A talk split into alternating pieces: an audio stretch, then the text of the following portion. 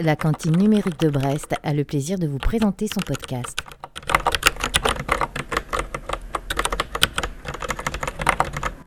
Cet épisode est une rediffusion d'un entretien que nous avait accordé Christophe Mazuti en 2021.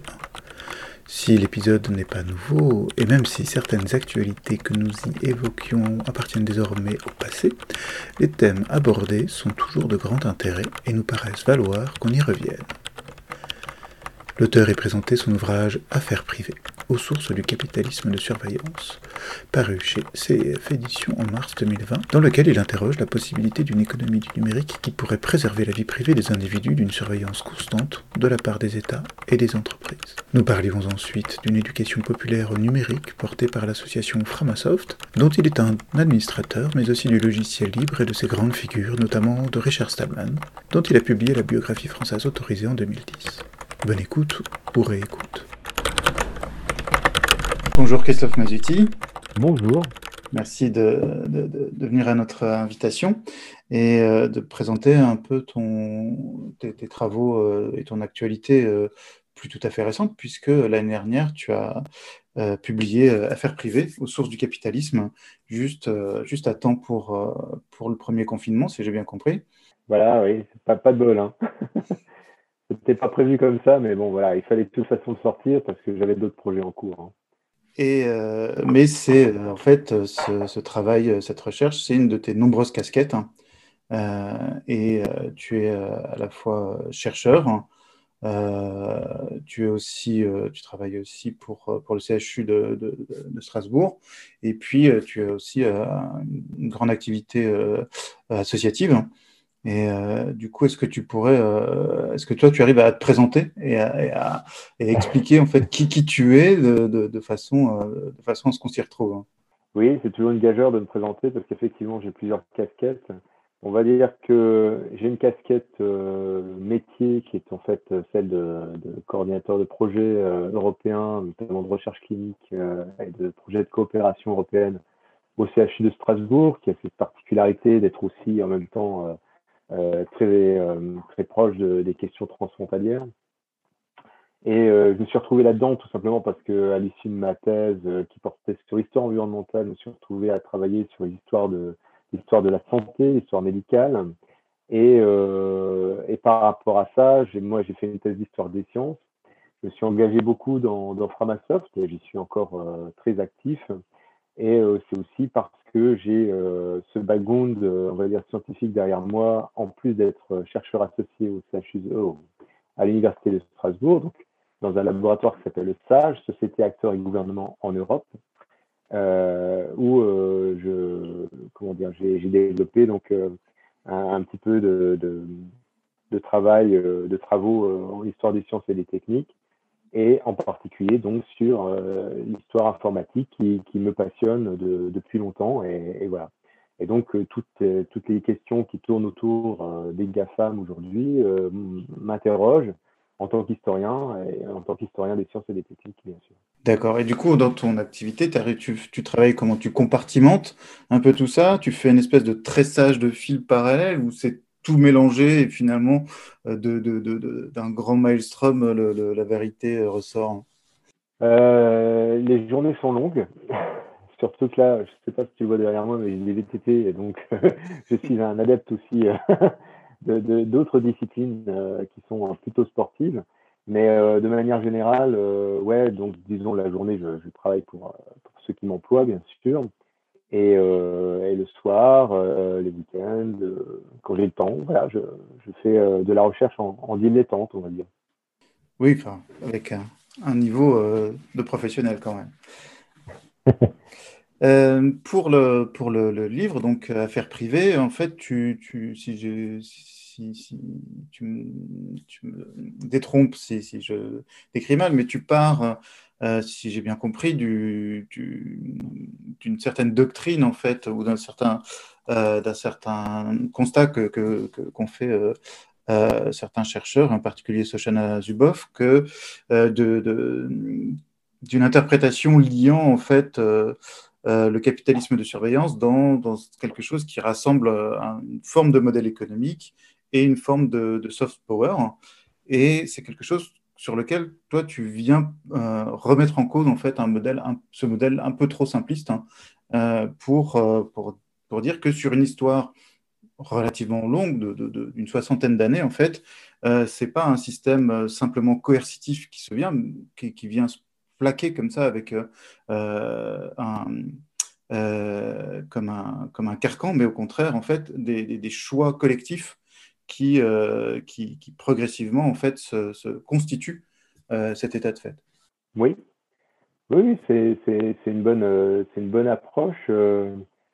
en fait, la, si on parle de, de Shoshana Zuboff, pour Shoshana Zuboff, en fait, ce sont des firmes comme Google qui ont inventé le capitalisme de surveillance il aurait inventé, euh, enfin la, thèse qu'elle défend, euh, c'est que ces, compagnies auraient rendu euh, le capitalisme, le bon capitalisme, malade.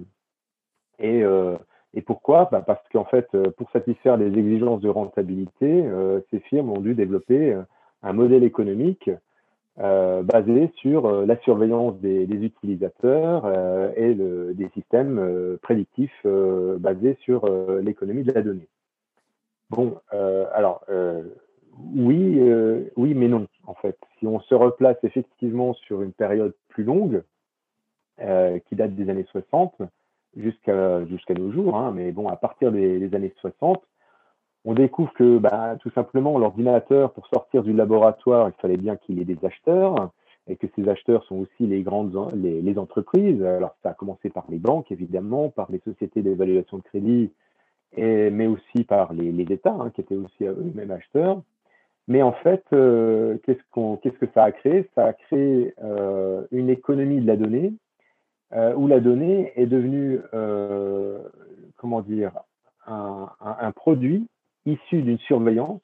Et cette surveillance, notamment grâce à l'essor du marketing en particulier, mais pas que, cette surveillance a couvert toutes les stratégies de, production et d'optimisation des ventes jusqu'à devenir elle-même une condition euh, ben, du profit, du profit capitaliste. Euh, et à partir de là, euh, puisqu'il s'agit de profit, il faut comprendre à partir de quel investissement de capital ce profit se fait, et c'est à partir donc de celui de, la donnée, c'est-à-dire les plus, les plus petits éléments informatifs qui émanent de nos comportements, de nos communications, de nos environnements, et euh, qu'on modélise pour euh, tenter d'identifier, caractériser des décisions, des choix, afin de les influencer. Donc l'économie de la donnée, c'est une économie de l'influence, et ça, bah, c'est vieux, hein, franchement. si on veut aller par là, ça date de, de, de, des débuts du, commerce, mmh. c'est tellement logique. Simplement, le fait de pouvoir euh, travailler la donnée et, vendre la donnée. Les, sociétés de courtage de données, euh, là en ce moment, je fais un papier là sur euh, l'histoire d'Axiom, hein, qui s'appelait au début démographique, et qui en fait, Axiom, c'est aujourd'hui le plus grand courtier de données au, monde. Hein, il, il, profite de, 50 ans de données de consommation, c'est énorme. Et ils n'emploient pas des mathématiciens qui sont des amateurs, n'est-ce pas? Et, et, pour modéliser tout ça, eh en fait, ça, date des années 60. Je veux dire, le, fait de pouvoir vendre des données, euh, à la demande, modéliser des, des, des, enfin, de, pardon, de, de, produire des modèles de comportement euh, de consommation, euh, c'est pas nouveau. Euh, voilà. Et donc, c'est ce que j'ai voulu montrer, c'est qu'en fait, l'histoire de l'économie de la donnée, c'est aussi une histoire technique. Mmh. Donc plutôt que de décrire en fait quelque chose qui serait euh, nouveau, donc un, capitalisme de surveillance, je ne sais pas si tu as une, définition à, donner de, ça, c'est plutôt en fait un, capitalisme de la donnée qui est, qui est installé depuis, euh, depuis longtemps, pour lequel la surveillance n'est qu'un outil supplémentaire qui s'est développé plus récemment. Eh ben exactement. Il n'y a pas plus de capitalisme de surveillance que de capitalisme euh, monopoliste, capitalisme de communicance, capitalisme de plateforme. Enfin, toutes les variations qu'on peut imaginer autour du capitalisme, ça reste quoi? Ça reste du capitalisme, ni plus ni moins. Euh, à partir de là, ben oui, il faut comprendre la surveillance comme étant un, comment dire, aujourd'hui, c'est le, comment dire, la condition principale de l'organisation sociale et structurelle de l'économie. Voilà. Euh, c'est ce que montre Zuboff et elle le montre très très bien. Je veux dire, ça c'est clair. Mais euh, pour arriver à cela, eh bien, on, est passé par toute une série d'étapes techniques, des débats juridiques, etc., qui ont fait que nous, nous, sommes dans, dans, des situations, dans des discussions actuelles. Et du coup, toi, tu, derrière, tu, euh, proposes une forme de, contre-modèle pour, pour échapper à ça, euh, pour, euh, pour un petit peu dire, ben voilà, si on remonte, cet essai historique, en fait, permet, de, comme en comprenant la racine de, de cette structure-là, de, proposer en fait des choses enfin, qui s'opposent ou qui, permettent de proposer des modèles, euh, des modèles euh, différents pour, pour, des personnes qui, qui le souhaiteraient avec, avec une économie basée sur, sur la contribution. Oui, euh, alors ça c'est une réflexion qui, qui, remonte un peu plus en amont, euh, qui, est, qui, est, celle de, de la condamnation systématique qu'on fait de la, surveillance et de l'économie de la surveillance, en la confondant, alors plus ou moins de manière plus ou moins justifiée, avec euh, la, notion de contrôle. Euh, si on s'en tient à l'analyse, euh, bah, par exemple celle que fait Gilles Deleuze sur la société de contrôle, hein, on, en serait là, c'est-à-dire qu'on est réduit à n'être que des sujets soumis à des contrôles, et ces contrôles-là, ils proviendraient de ce qu'ils appellent la société ouverte par analogie, en, succédant un petit peu à l'analyse de, Foucault et son panoptique. Euh, mais, ça veut dire quoi? Ça veut dire qu'on serait euh, que des sujets soumis euh, à des systèmes de, contrôle où finalement notre, notre économie qui ferait de nous des, consommateurs modélise nos comportements, modélise le marché, en tout cas modélise le marché et, fait en sorte que nos comportements se conforment à ce marché. oui, mais sauf que non, en fait, quand on regarde un peu les choses, et c'est d'ailleurs ce que des philosophes que Michel de Certeau euh, euh, opposait hein, à, l'analyse foucaldienne, c'est qu'on n'est pas que des sujets soumis à, des pouvoirs, on est aussi des sujets agissants euh, qui ont des pratiques, des manières d'être et des manières de faire. Et, en cela, moi, je retrouve ces manières d'être et ces manières de faire à travers, on va dire, deux choses. la première, c'est celle de la volonté de ne pas se soumettre à une qu'on appelle une prolétarisation euh, euh, de, de, nos mondes numériques. C'est celle de, ce que disait euh, Bernard Stiegler, hein, où finalement le numérique nous a, a prolétarisé, comment dire, nos, manières d'être, en, nous privant finalement de, notre vie privée en premier lieu, mais aussi notre, de nos savoir-être et savoir-faire. Et, euh, et, puis la deuxième chose, c'est de dire que ben, quand on voit un petit peu tous les, toutes les, euh, comment dire, tous les groupements, toutes les, hum, comment dire, toutes les constructions alternatives, et euh, en particulier celle du logiciel libre, évidemment, qui propose des alternatives aux, aux GAFA, mais pas uniquement. Là, je me réfère toujours à David Graeber et son, approche sur la, question de, Occupy Wall Street, où on voit qu'en fait des groupes proposent des alternatives et en proposant ces, ces alternatives sont en fait préfiguratifs. C'est qu'en fait, ils, créent les, objets démocratiques, les objets, euh, comment dire, de, pratiques, en même temps qu'ils les pensent et qu'ils les font.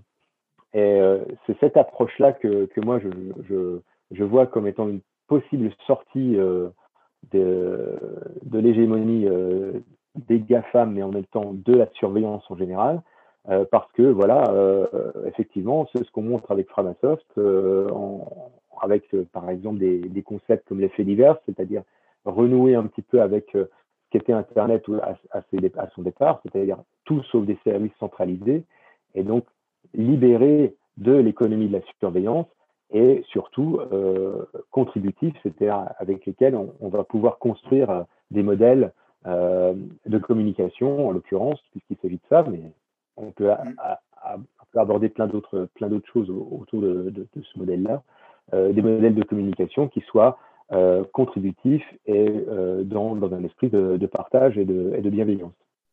C'est vrai que chez Framasoft, vous avez, à un moment donné, vous avez, dans, votre campagne pour dégoogliser ou dégafamiser l'Internet français, on va dire au moins français pour, pour l'instant, euh, vous avez proposé euh, une constellation, toute une cosmologie de services euh, divers et, variés qui, montrait en fait, l'exercice était là, de, montrer que c'était possible, hein, de montrer, et, pas forcément difficile. Hein.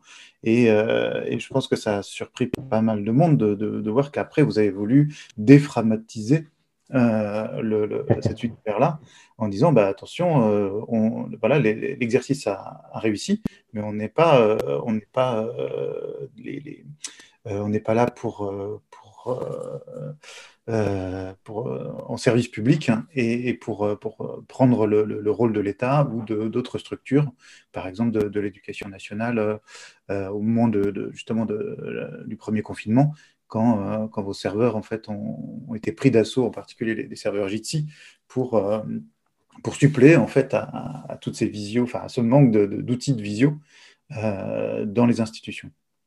Oui en, fait, euh, l'objectif de dégooglisons Internet, au tout départ, hein, euh, il n'était pas pensé comme ça. Il était vraiment pensé en, disant, bon, c'était en 2014, hein, il était vraiment pensé euh, de manière à ce qu'on se dise que, bah oui, tout le monde va forcément adhérer à, notre proposition, puisqu'on va montrer que c'est possible, et donc chacun va ouvrir son serveur de mail à la maison derrière sa box. Bon, bah, je caricature à peine ce qu'on pensait, mais c'était c'était quand même un petit peu dans, l'idée là.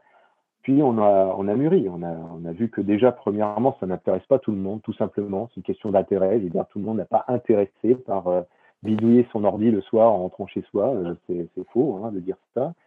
Et puis euh, surtout, on, a, on a montré, enfin, on, s'est aperçu que ce dont avaient le plus besoin les gens, c'était de l'aide et de l'éducation populaire aux enjeux du numérique. C'est pour ça qu'on s'est dirigé vers l'éducation populaire déframasoftiser Internet, c'est aussi, euh, ça a surpris pas mal de gens hein, en disant, bah, on va fermer, maintenant qu'on a prouvé que c'était possible, on va fermer des services. Euh, pourquoi? Bah, Parce que euh, parce qu'on vit dans un monde où on a remplacé l'altérité par la productivité. Et donc, pour la plupart des gens, un, service alternatif, c'est forcément un service dont je vais pouvoir m'emparer. Il, va être éthique et je vais adhérer à, tout ce qui est éthique derrière, bien sûr, mais je vais pouvoir m'en emparer et l'utiliser euh, sans, sans, me, comment dire, sans me dire, voilà, bah, derrière, il y a une association de 30 personnes qui galèrent comme des, comme, des galériens, justement, pour maintenir le service en place. Bah oui, mais non, ça marche pas comme ça. Euh, ça marche à partir du moment où on va, où, des gens de, bonne volonté, on va dire, vont pouvoir, au plus près des gens, euh, faire des, trouver des solutions euh, qui puissent servir. Alors c'est pour ça qu'on a monté le collectif Chaton, hein, le, le collectif des hébergeurs alternatifs transparents, ouverts, neutres et solidaires, chaton.org, euh, et euh, qui permet en fait de remplacer des solutions mondialisées et centralisées par des solutions localisées et, et partagées.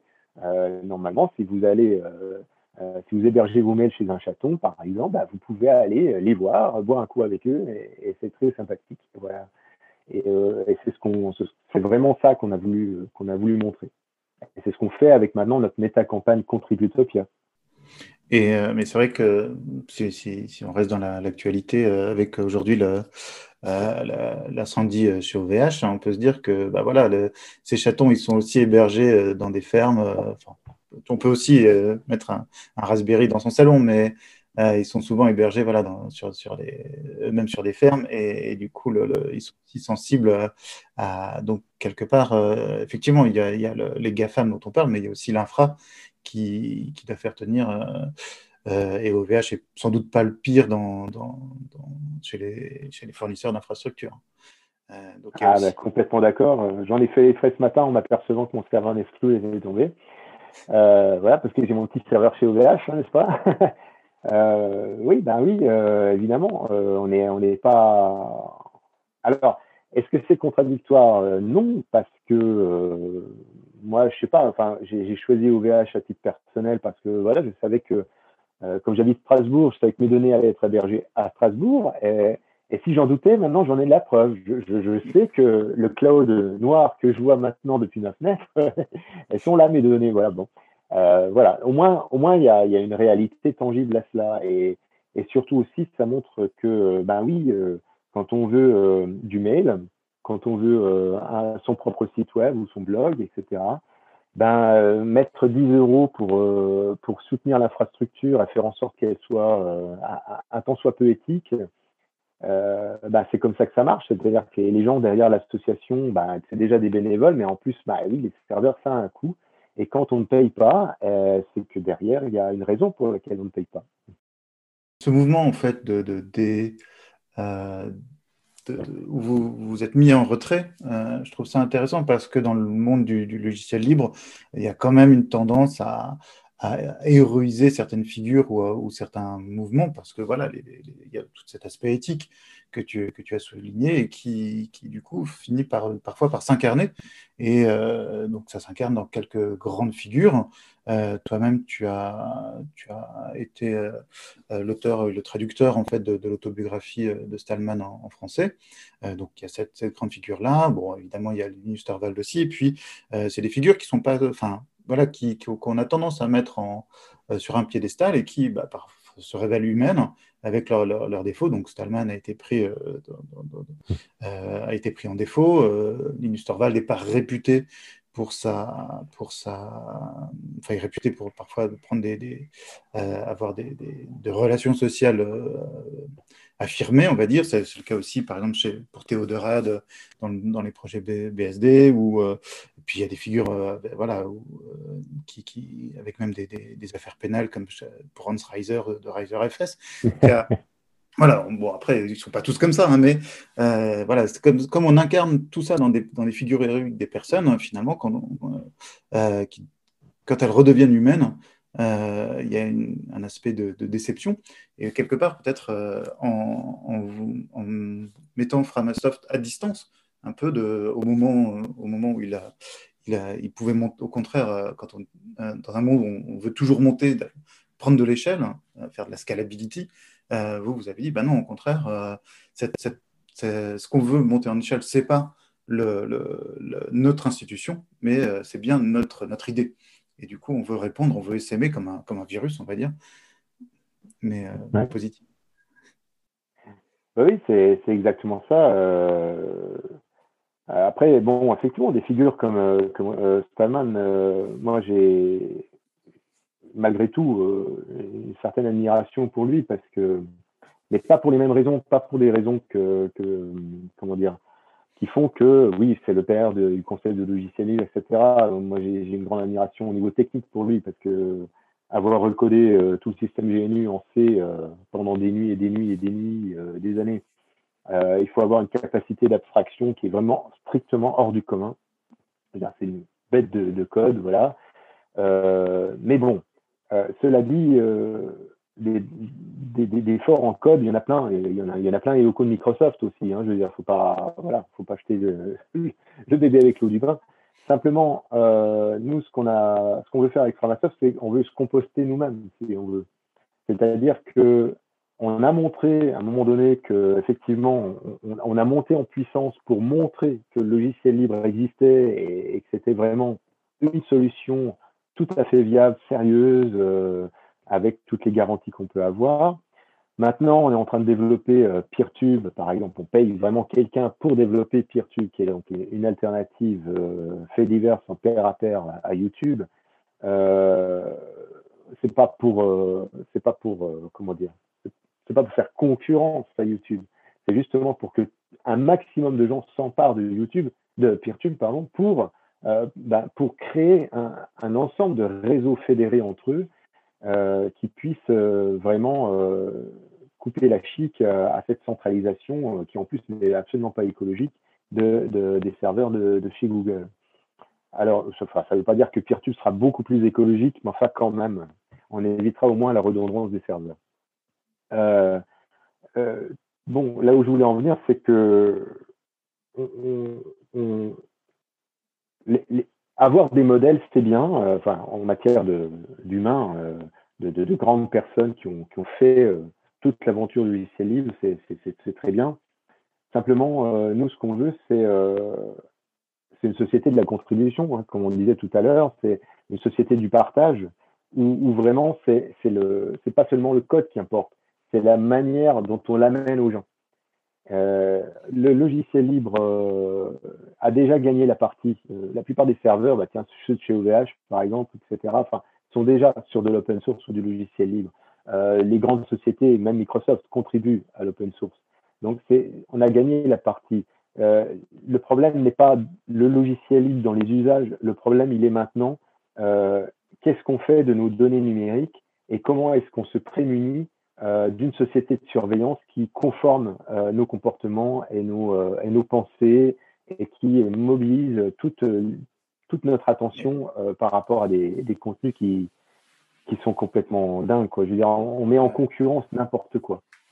Est-ce qu'on ne pourrait pas dire finalement c'est l'open source qui a réussi et, qui du coup a, quelque part donné un défait le, le, logiciel libre? euh, en disant voilà, il y a une partie du modèle qui a été, qui a été adoptée qui a été récupérée, et quelque part, le, le, un des, des, une des autres règles fondamentales, euh, finalement, a, été euh, oubliée. Ou, et c'est vrai que pour, beaucoup d'utilisateurs finaux, le, fait que, que ce qu'ils utilisent au quotidien dans leur grande majorité s'appuie sur des logiciels libres, euh, ils l'ignorent et, euh, et, au contraire, ils vont, ils vont même avoir ils auraient une représentation sans doute négative de, des objets qu'ils valorisent euh, s'ils le savaient.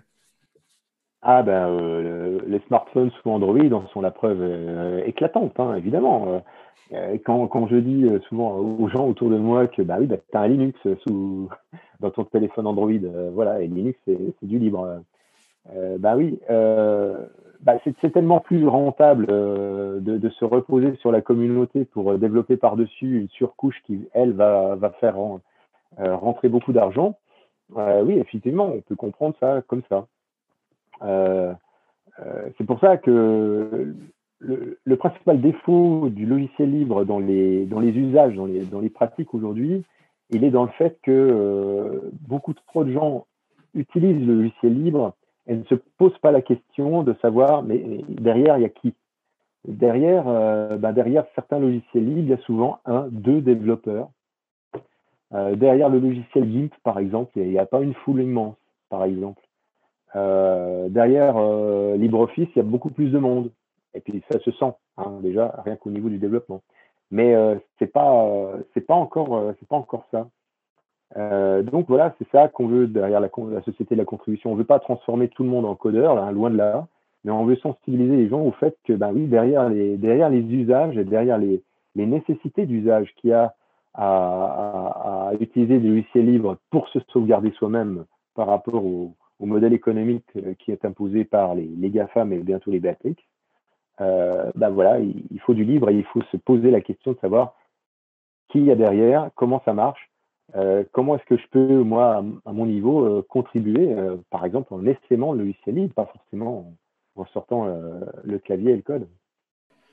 Est-ce que tu penses que, je reviens un peu, disons, je, fais un peu une, synthèse entre tous les points qu'on a abordés, et je reviens quelque part à, ma première question, c'est est-ce que ton, ton le fait que ton travail en fait euh, en, sciences humaines et sociales et, ton, ton, activité en fait euh, à l'université euh, se, reflète en fait dans, dans Framasoft hein, et dans ton activité associative. Est-ce que euh, finalement, je ne sais pas quels sont les, euh, parce que tu as été président de, l'ASSO, maintenant tu es administrateur, c'est ça?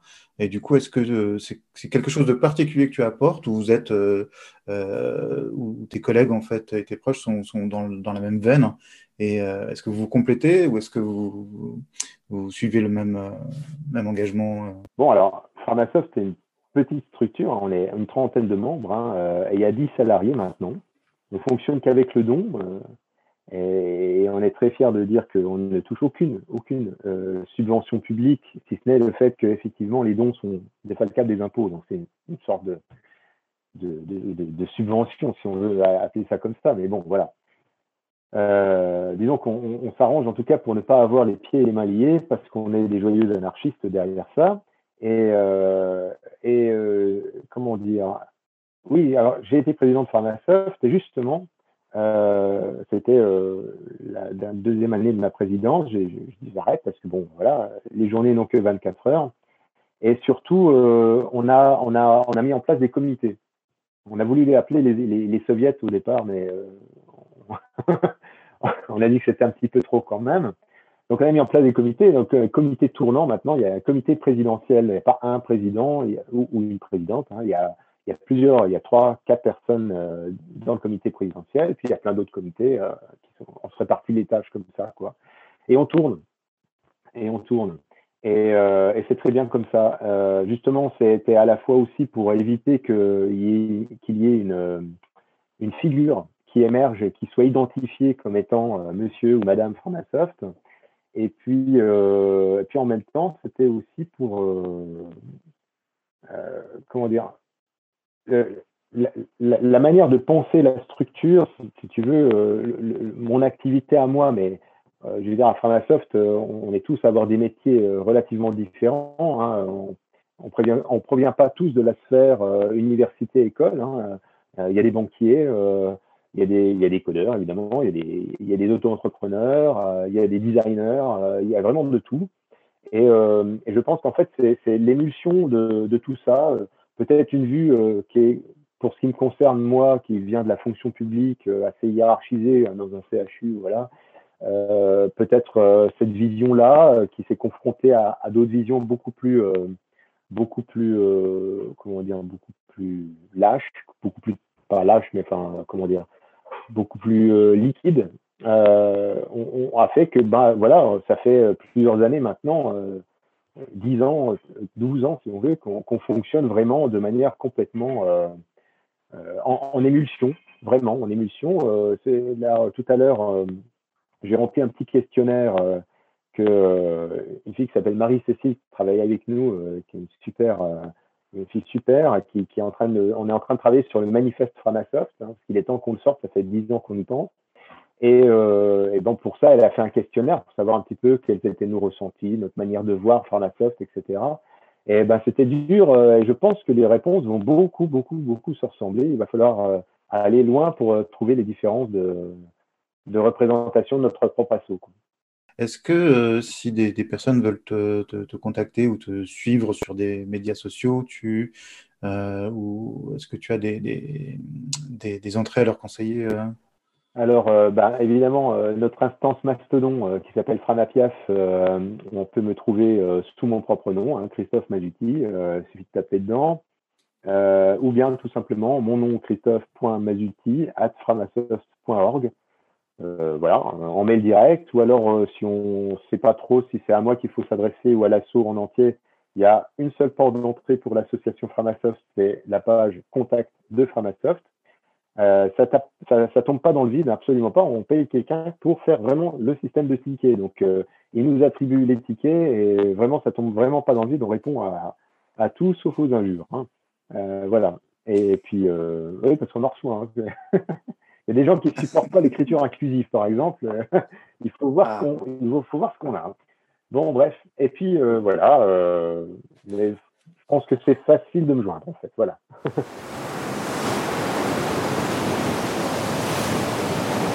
Cet épisode touche à sa fin. Nous espérons qu'il vous aura intéressé. Envoyez-nous vos questions, commentaires et propositions par email à coucou@lacantine-brest.net ou via Twitter. À très bientôt.